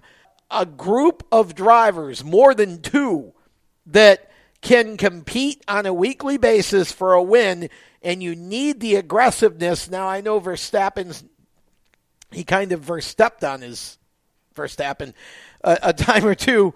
Um, but look, when he figures out where his limit is, Cisco, Max Verstappen is going to win a, a large number of races here.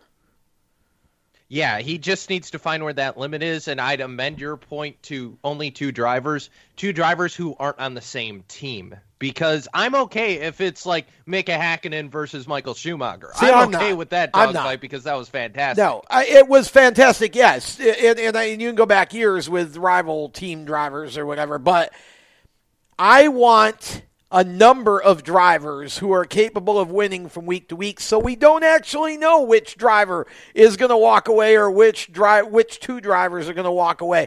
I love this. This is re- really refreshing this season to to see that there is an opportunity, and I've been saying for a while that if Red Bull would just get their act together and and stop shooting themselves in the foot, that you know this this team had a chance to run for wins, and you know good pit strategy the other day certainly helped, but you know again they've got two very talented young drivers. And you know there is, there is some good talent in this series, and I think there's more behind it too. There are some drivers in some of the um, you know, lower Formula Series that still have yet to come up to F1 that I think are going to be as good or better than uh, some of the guys in F1 are right now. So, you know, Jacob, I think we we've we've got the potential at least here. I just hope it keeps up. Oh, I think it's going to keep up because Cisco Lewis Hamilton made a very blunt comment after Sunday's Chinese Grand Prix. Mercedes can no longer claim to be the team to beat in Formula One. This is a true statement. The last four years, Mercedes has won at least two of the opening three races. This year, we're three races in. They have nothing. Zero. And Lewis Hamilton is nowhere close to the top. This right here is everything we've been asking for for about three years now.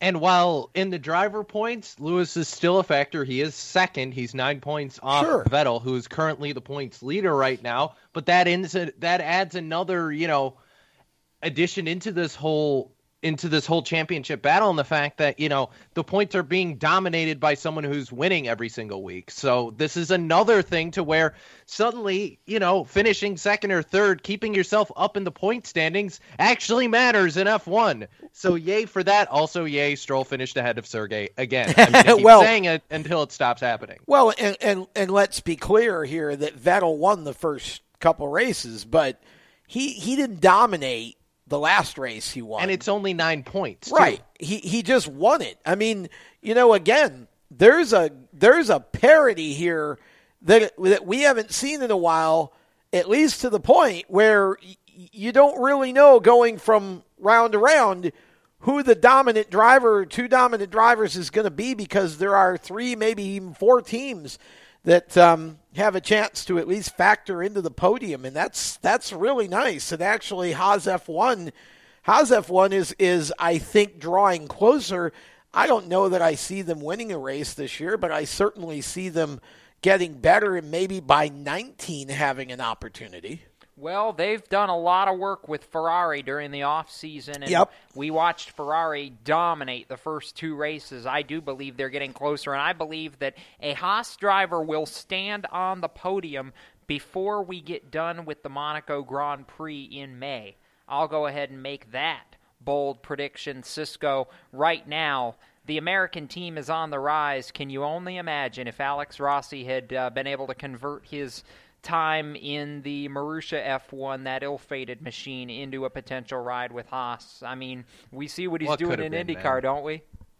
What could have been? I mean, he would have been the first American driver since Scott Speed, I think.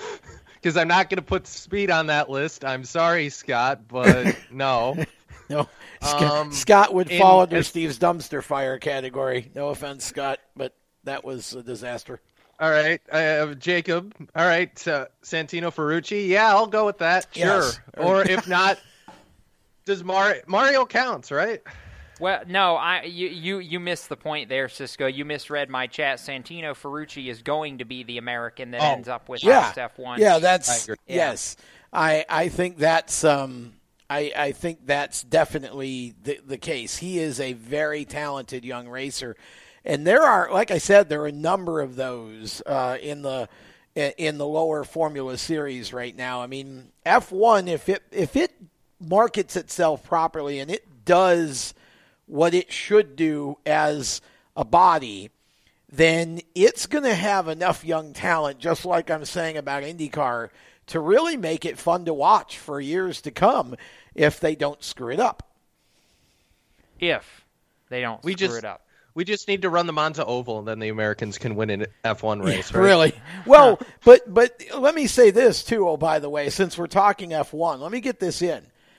I was probably the worst on this show about ESPN's coverage and what they were going to do and how they were going to do this. I've watched the last two, and I have to admit, it doesn't suck. It's not nearly as entertaining and enjoyable as you know what it was when uh, NBC Sports had it.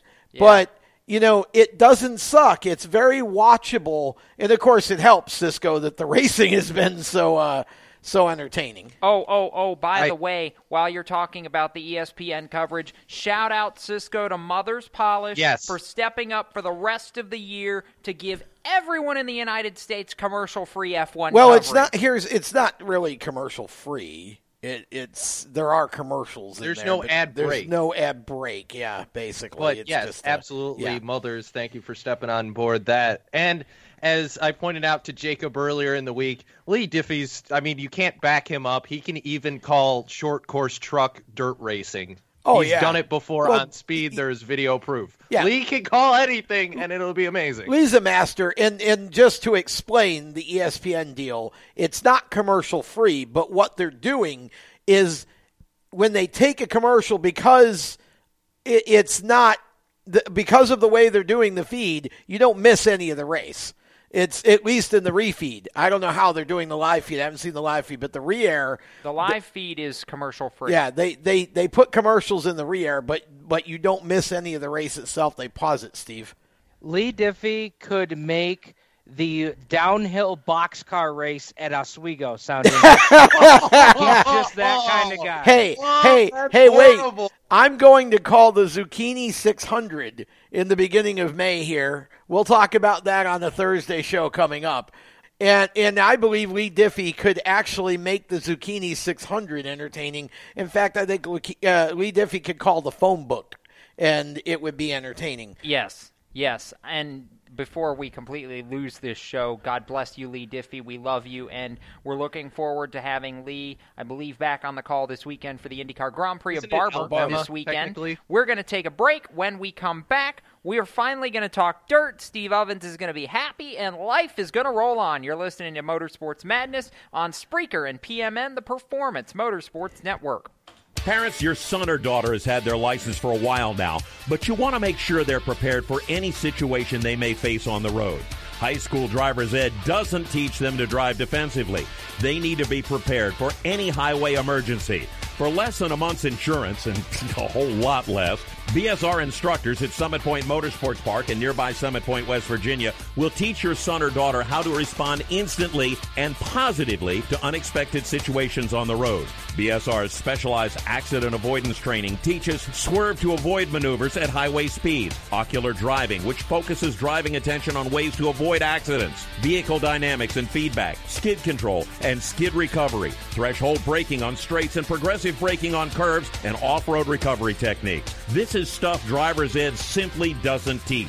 So call BSR today, 304 725 8444. Give your kid the skill set needed to drive safely and responsibly on the highway. That's 304 725 8444. HMS Motorsport is the leader in motorsport safety. HMS serves the majority of Monster Energy NASCAR Cup, Xfinity, Camping World Truck, IndyCar, and IMSA WeatherTech teams, as well as countless SCCA and club level racers and driving enthusiasts throughout North America. Featuring world renowned brands like Schuberth helmets, Schroth belts, Adidas suits and shoes, Lifeline fire systems, and even Racecom radio kits, HMS has the right product for your type of racing and your budget. Their representatives are experts on only one thing making your track driving as safe as possible. With locations in Mooresville, North Carolina, and Danvers, Massachusetts, the HMS staff is always ready to take the time to help you find the right product for your safety needs. Don't settle for second when it comes to motorsport safety. Stop in to HMS Motorsport. Visit them on their website at hmsmotorsport.com or send them a message on Facebook and tell them the folks from PMN Radio sent you. Hi, this is John Ondrasik of Five for Fighting, here for RAD, the entertainment industry's voice for road safety. You know, style is a personal thing, and your lifestyle is your business. But if you take it on the road, it becomes everybody's business. So please, plan ahead, designate before you celebrate. Friends, don't let friends drive drunk. A public service announcement brought to you by RAD, the National Association of Broadcasters, and the Ad Council. Hide the kids. It's time to get dirty with the Race Chaser Online crew. Here's your host, Jacob Seelman, with Turn 5 Live's curator of Casa de Pork Chop, Stephen Ovens. Hey, we're back on the madness live on Spreaker and the Performance Motorsports Network. Jacob Seelman, Tom Baker, Dr. Dirt, Steve Ovens, and Cisco Scaramuzza as we talk racing and get a little slideways at the moment. Steve O.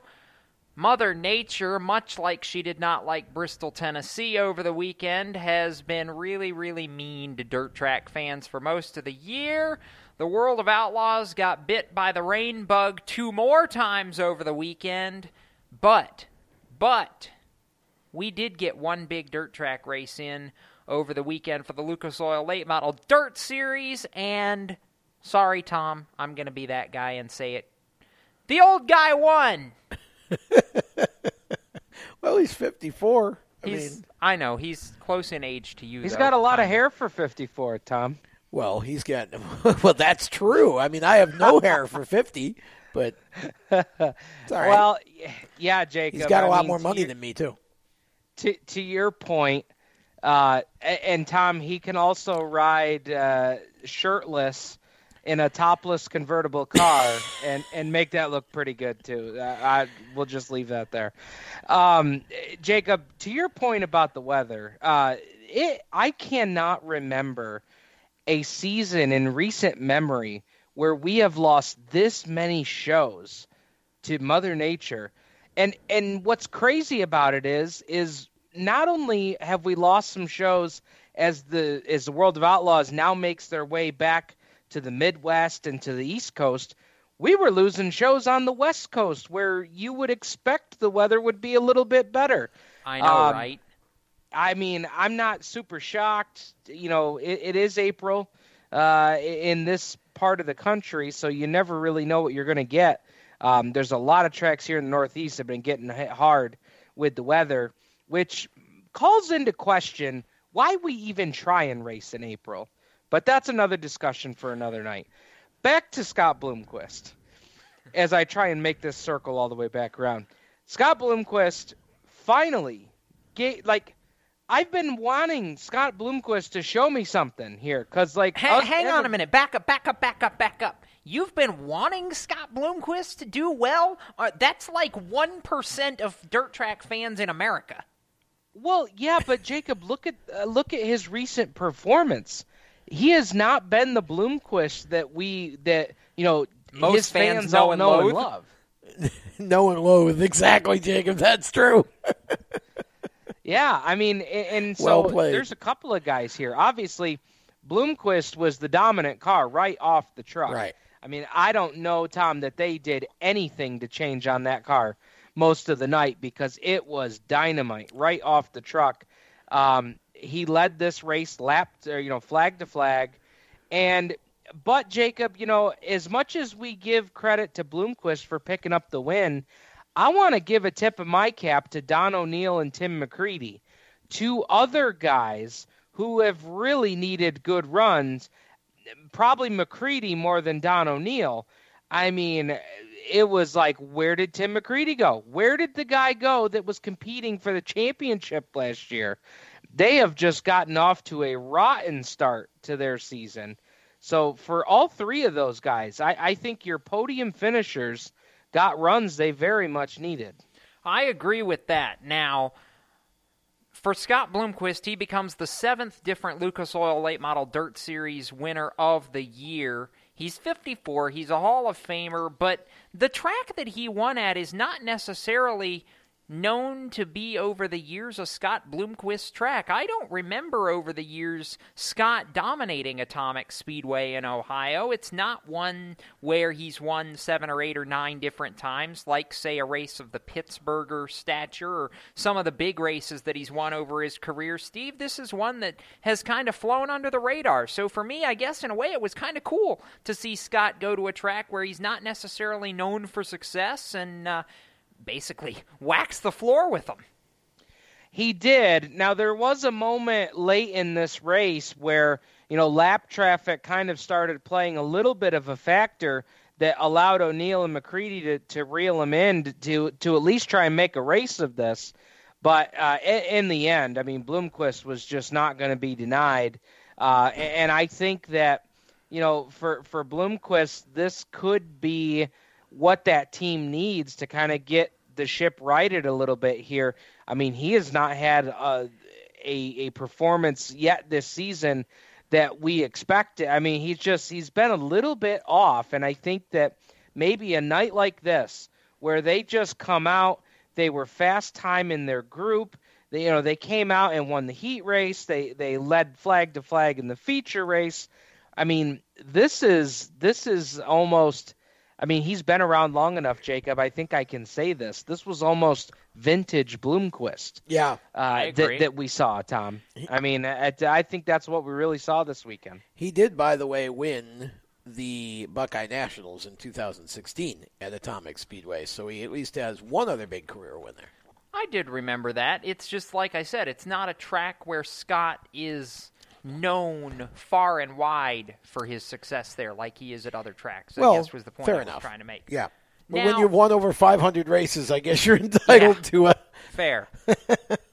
Uh, one other point I wanted to make here on this race, Jacob, um, was if if reading down through the finish order, you come across the guy that finished in 19th, and and for a lot of late model fans, they've probably not heard of this guy, but I want to give a shout out to Michael Maresca, a graduate of the Northeast Dirt Modified. The and Mike Maresca. yeah. Yep. Mike Maresca, all the way from the great state of New York, traveled out to Atomic this weekend. They had to take a provisional to get into the race, but uh, once he got in the race, he was able to move up from 26th up to 19th uh, in the final finishing order. Finished ahead of guys such as you may have heard these names before Earl Pearson Jr., Darrell Lanigan, Dave Hess Jr., Tyler Carpenter. Uh, some pretty good names in the late model ranks. So uh, a nice run there for Michael Maresca, who's been running a little bit of everything this year. Jacob, I think you may remember seeing him at the Chili Bowl this I do year remember for the first that, As a time. matter of fact, yes, he uh, was at the Chili Bowl in Tulsa back in January. Now, Steve, I want to ask you this because as we look at the championship standings for the Lucas Oil Late Model Dirt Series as of now, it's tight up at the top. Jonathan Davenport and Kid Rocket Josh Richards are separated by a whopping 15 points as it sits right now. Brandon Sheppard, while he is third in points, 40 back of Davenport for the lead, we know he's going to drop off and continue the pursuit of the World of Outlaws Craftsman Late Model Series championship. If that series can ever get some races in that don't fall to Mother Nature, the Illini 100 over the weekend was washed out both days at. Uh, out in the Midwest due to weather, which was not good because I love the Illini every year. It's a great race. But you look at the what what in essence will be the top four series regulars right now, separated by 135 points, back to Scott Bloomquist. It is tight at the top really early. That makes me excited. What doesn't make me excited until he decided to drive through the field and finish fifth like, well, he does. I was nervous when I realized, oh, Superman had to take a provisional to get in this race. And then, oh, Jonathan Davenport drives from 23rd to 5th. it, it's kind of it's kind of like you you can almost relate it to Kevin Harvick's weekend, where you know you expect them to be up front, they had to start in the back, and at the end of the day, when when it's time to you know call the cows home, here comes Jonathan Davenport up into the top five and like you, Jacob, I was pretty nervous for those guys because they did not qualify their way into the field, had to take a provisional, and that is not going to get the job done over the course of this season when you're trying to compete for the championship here with Josh Richards. Ask Tim McCreadie, ask Scott Bloomquist how that went last year. Uh, you've got to be on top of the game every single time you go out on the racetrack. Yes, you do. Now, before we go to break, even though we did not get a World of Outlaws Craftsman Sprint Car Series race in over the weekend because of Mother Nature, Stevo, we did have some breaking news from Bristol Motor Speedway. Can I can, can I say it? Can I get excited? Go for it. Chase Briscoe and Christopher Bell racing as teammates under the CBR banner against the Outlaws at Pevely, Missouri in the Spring Classic Saturday night. Hype! Uh, check, please. uh, that is going to be phenomenal. And, and you know what? I, I think that I'm going to say for some of the dirt fans that are that are loyal dirt fans that maybe don't uh, get into the NASCAR stuff as much they may not know as much about Chase Briscoe as they would a Christopher Bell. And I think this is going to be a great opportunity for them to see just what Chase Briscoe can do uh, behind the wheel of a dirt car. Now, Tom, I want to add to this. This weekend will mark Chase Briscoe Racing's first ever, first ever winged 410 sprint car race. And you're going against the Outlaws in one of their most prestigious races of the season. And yet Briscoe believes Christopher Bell can go win in CBR's Outlaw debut. Are you buying it? Is his name Christopher Bell? I'll take that as a yes. That's a yes. Now, can he and will he are two different matters. But yes, I believe he can win. If Chase's uh, 410 stuff is capable of running with Tony Stewart Racing and uh, the rest of the teams? Absolutely. I don't see any reason why Christopher Bell. I think Chris Bell is an amazing dirt track racer who I believe can take a fifth place car and find a way to win with it. So if if uh, if the car he's running is even close, then yes, I believe he can go and win. Let's remind ourselves also, Steve, that Christopher Bell has a prior World of Outlaws Craftsman Sprint Car Series win at Federated Auto Parts Raceway at I 55 a couple years back, driving for, of all people, his former midget owner, Keith Kunz. Ah, now was that an Ironman race? Jacob? I want to say it was the Spring Classic. As a matter, I don't okay. think it was the Ironman. Gotcha. I feel like I would remember if it were the Iron Man, but you know what? Now that you've said that, I, you're going to make me double check during the break just to make absolutely sure. So that means I'm going to hit the button and we're going to take a break right now. I'll confirm that little detail, and we'll be back with our lightning round right after this. You're listening to Motorsports Madness. We are live on Spreaker and on PMN, the Performance Motorsports Network. How to be a great dad in 15 seconds. Bike ride, go fish, walk in the park, phone call, milkshake, play catch, picnic, fly a kite, tell jokes, laugh, talk, read a story, tell a story, bumper car, swing set, bowling, pillow fight, cut loose, stay tight. Whew. Because the smallest moments can have the biggest impact on a child's life. Take time to be a dad today. Call 877-4DAD-411 or visit fatherhood.gov. Brought to you by the U.S. Department of Health and Human Services and the Ad Council. Automotive technicians and auto service trainees, how would you like to work at the beach and perform for one of the best car care centers in the nation? Lewes Meineke is now looking for skilled automotive technicians to join their award winning team. If you're a gearhead that knows his or her stuff or a young up and comer that has the motivation and drive to succeed, then you need to make this call today. 302 827 2054. Lewes Meineke Car Care Center, located in beautiful Lewes, Delaware, offers a highly competitive compensation plan, great benefits, a flexible schedule, and did we mention that you're going to be working at the beach? Plus, there's a signing bonus for the right candidates. Technicians must be ASE certified and have a minimum of six years experience. Beginners advance at your own pace in one of several entry level positions. But whatever you do, don't wait. These jobs will go fast. Call Tim at 302 827 2054. That's 302 827 2054. Lewes Meineke Car Care Center. Rev up your career. You hear that? That's the sound of America's only sports car. That's right, it's a Corvette.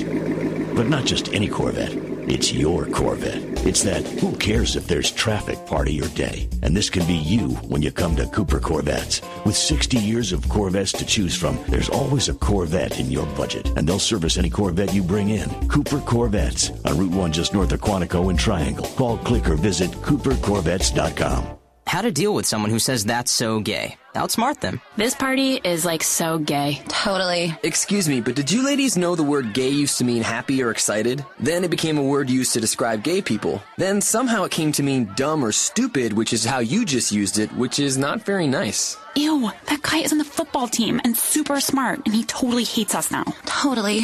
When you say that's so gay, do you realize what you say? Knock it off. Learn more at thinkbeforeyouspeak.com. Hi, I'm Cole Custer, and you're listening to the Performance Motorsports Network, the voice of motorsports.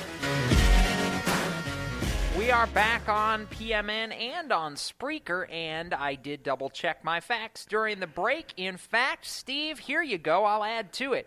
Christopher Bell, believe it or not, is actually the defending winner of the Spring Classic at Federated Auto Parts Raceway at I 55. He won it in 2015. How is he the defending winner, you ask? Well, Steve, the last two spring classics at I 55, they've been washed out. That's the last thing we need to hear right now. So wait, the last race was in 2015. The last May, the last May race or spring race, whatever you want to call it, in Pevely was 2015. Yes. So he's been the defending champion for like a thousand days. yeah, just about. It's a long time to be defending. It is a long Yeah. time to be defending, but Christopher Bell is still defending. So we will pray, pray, pray, pray that we get some racing in this weekend. The Outlaws actually have a three race weekend on tap because their event at Tri State Speedway in Haubstadt, Indiana, one of my favorite racetracks in this country, Steve, that was scheduled for Saturday night this past weekend, rained out and rescheduled to, well, this coming Sunday night, which Chase Briscoe, I believe, is also going to be running. Just to throw that out there. So this is good. No, it, it is, and I think they're going to pack that place to the gills because uh, I, you know, in meeting a lot of people from the Midwest, uh, as I have with you know how popular the the dirt form of iRacing has been, there are a lot of people that this track is their favorite track, and you bring in the World of Outlaws. I mean, good night, man. That is going to be an excellent show. I hope they pack the place. I believe that they will. Now, we go into our lightning round, and normally this kind of a bullet would be saved for Thursday nights on our short track based show, the Stock Car Show, but I'm so completely in awe and shocked by it that I'm going to mention it here for this lightning round. the upcoming Twin 100s Cisco Scaramuzza for the NASCAR K&N Pro Series West at Tucson Speedway in Arizona are going to feature a driver who we have not seen in the NASCAR K&N Pro Series West in a long time. He is on the NASCAR Hall of Fame nomination list. I I can't believe I'm saying Is it this. who it, he I is it is? 90 years old, and Hershel McGriff is making a Oh, comeback. that's awesome. That's awesome. Is he doing it so he can so he can make it into the Hall of Fame this year? Because he should just make it in just down to being 90 and running in a race like this. Oh my Hershel goodness. McGriff. Tom. The zero four car. Yes, the zero four car. Hershel McGriff. Wow. Okay, I thought you were going to say Michael Waltrip. I didn't realize minute, Chevrolet still made the Bel Air. breaking, breaking, breaking news, Jacob. We have a sponsor announcement. One a day has signed on as title sponsor for, For that race? for that machine. This Geritol. Uh, wow. By the way, it's not going to be a junk car either that Hershel's driving for this race. He's only driving Cisco for the best team in the series that's won the last three championships. Bill McAnally himself is That's giving awesome. Hershel McGriff his 90th birthday present. And if he wins, can we uh can we have him on the show? Is that possible? Oh my gosh, I'll make it possible. I, I don't care. I'll find a way. I think we should have him on before the race. I think that would be a, an excellent um, pre-show guest. He's pre-race going. guest. By the way, Tom, you mentioned it. He is going to drive the iconic number 04, and sponsor support is going to be from South Point Hotel and Casino. The Gaughan family is getting course. behind this as well. Of course. Dur- and, and oh, by the way, during the 2001 season when Brendan Gaughan won the championship, Hershel was a teammate to Brendan under Bill McAnally Racing. If you Oh, remember my. back that far, all of it comes full circle. Wow, Bobby Labonte running European Series. Now Hershel McGriff running K and M West. Let's see. When's Sterling Marlin coming back? Yeah, maybe we could get Dave He's got a late Marcis out model of team. retirement and run some wingtips. Yeah, Oh. so in this lightning round, Wow. since it was announced last week and we didn't really get a chance to talk about it all that much, Cisco, what do you think about Bobby Labonte not only running for the NASCAR Whelen Euro Series title, but doing so and debuting over the weekend in a car reminiscent of the Interstate Batteries Toyota I that he saw drove that. for JGR? That was- How cool was that? And it was like a modern take too, because you know the Euro cars aren't laid out in the same sort of way. Like they're sort of kind of similar to, but they have you know they actually have a spoiler and stuff like this. So it's a little bit different of a car, and they had a little bit different of a scheme. It was kind of like a uh, pool ball esque thing to where like part of the car was black, but it was like diagonal, but it was it was pretty cool. And I I didn't notice it for like immediately, and I had to double take it because I saw the red number, and it wasn't quite JGR's font, but I don't think that I think that's because they can't use JGR's font. Correct. But- That that font is copyrighted to JGR or trademarked or something. You see, they, Bobby, just call up Joe. Just call up Joe and just say, "Hey, can I use it?" It's what? What are they gonna do? Come on, Kyle isn't attracted to the number that much. Exactly. I know. Make it happen. Tom, I think it's just cool. He's won a cup championship. He's won what was then a Busch Series championship. Now he's trying to win a European Series championship, and I believe become the first driver in NASCAR history to win titles under three different sanctions. I What- think. Well, I, I think it's cool too. I don't know if it's as cool as Hershel McGriff coming out of retirement at 90, but it's definitely cool. And uh, you know, it's different. I mean, I, it's good for the series, I think, to have a name like Bobby Labonte because I think he will be able to probably do things from a marketing standpoint for that series and draw some attention to it that it probably doesn't really have here in America, and it should. Um, you know, and I, I so from that standpoint, I think it's a good thing as long as we don't suddenly get a flood of uh, retired Cup racers going and running it. I think it'll be a good thing. Fair, fair, very fair. Now, we head to Richmond Raceway Friday night, the NASCAR Xfinity Series. Cisco will be running in their second Dash for Cash race. I'm talking about the Dash for Cash because despite the fact that he won $100,000 and paid off all his debt, Ryan Preece isn't going to be in the race. Somebody dropped the ball seriously on this one. Let's go around the table and you can start, Cisco. Are you disappointed that Ryan's not going to be in this race Friday night? Because doggone it, I want to see him win some more money. Uh, yeah. I mean, we talked about it earlier. He should have a full time. He should be in that car. That should be his cars, but it's not. And also, kind of to that point, do, do do we know who's in the dash for cash still? Or are they going to change it again during the week on us just because? Tom, bummed? Yeah, I'm bummed. I mean, but it's just the way it was planned. I mean, I hate it for Ryan, but you know, it's you know, it isn't like we didn't know before the season started. It's just you know, this is the way they decided to schedule the the, the deal for him. So yeah, um, Stevo. I mean, the kid just won a hundred grand. That's good enough to put him in the car, isn't it? It should be. Yeah, except that Noah Gragson's already got the ride. Aw, I wanted to be the one to say it. So Oh, that leads sorry. me to my next lightning round bullet. What do you think Noah's going to do Friday night in the JGR car for his first opportunity in the Xfinity Series, Cisco? Uh, he's, you know what? Because it's Richmond. I hate to say it, but I feel like he's going to run really well and then end up in a wreck somehow. Because that's just apparently how all Xfinity Series debuts have to go now. Tom? I don't expect him to win. Um, oh heck no! I think he'll do all right. I mean, it's you know, I feel like Noah is still learning how to run long distance races. Um, this isn't a whole lot different necessarily from a truck race, but it kind of is.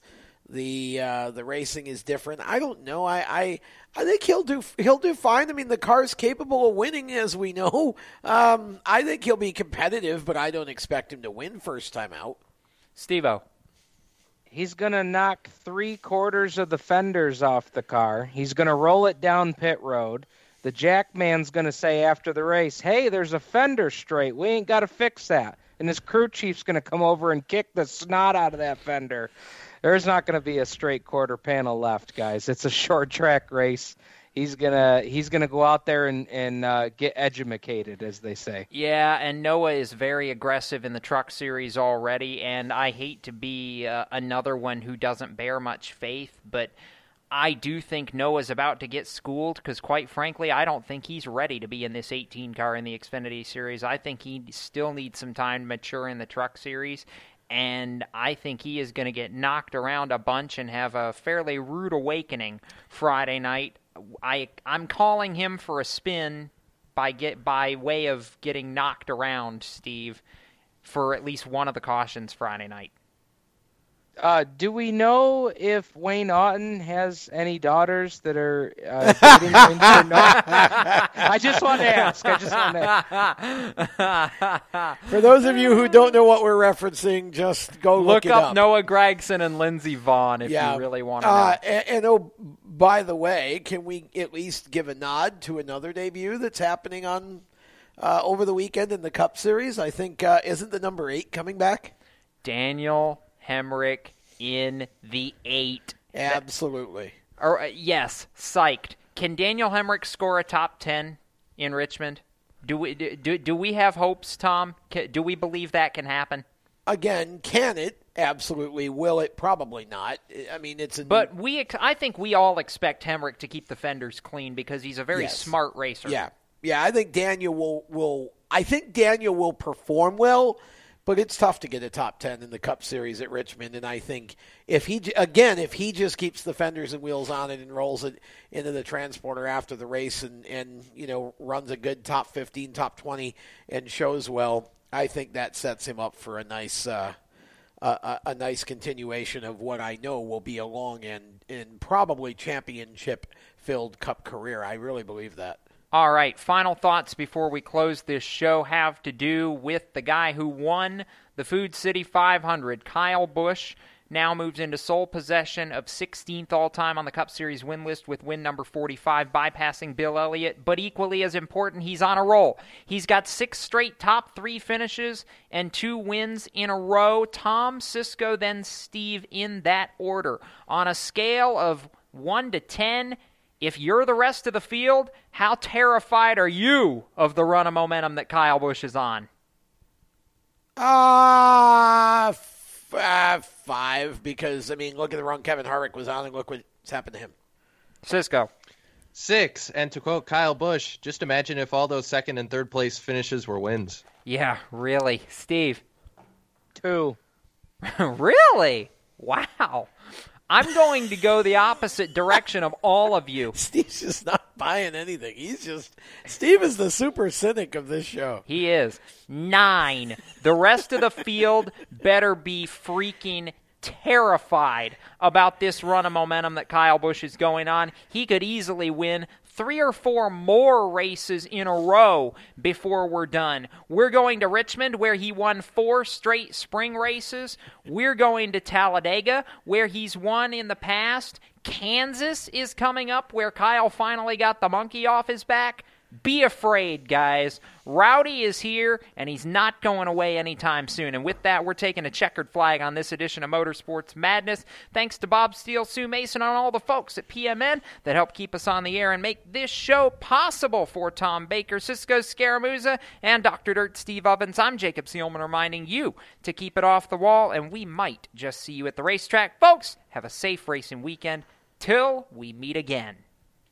You've been listening to Motorsports Madness with the Race Chaser Online crew. Stay tuned to Performance Motorsports Network for more race talk. For the latest motorsports news, visit racechaseronline.com.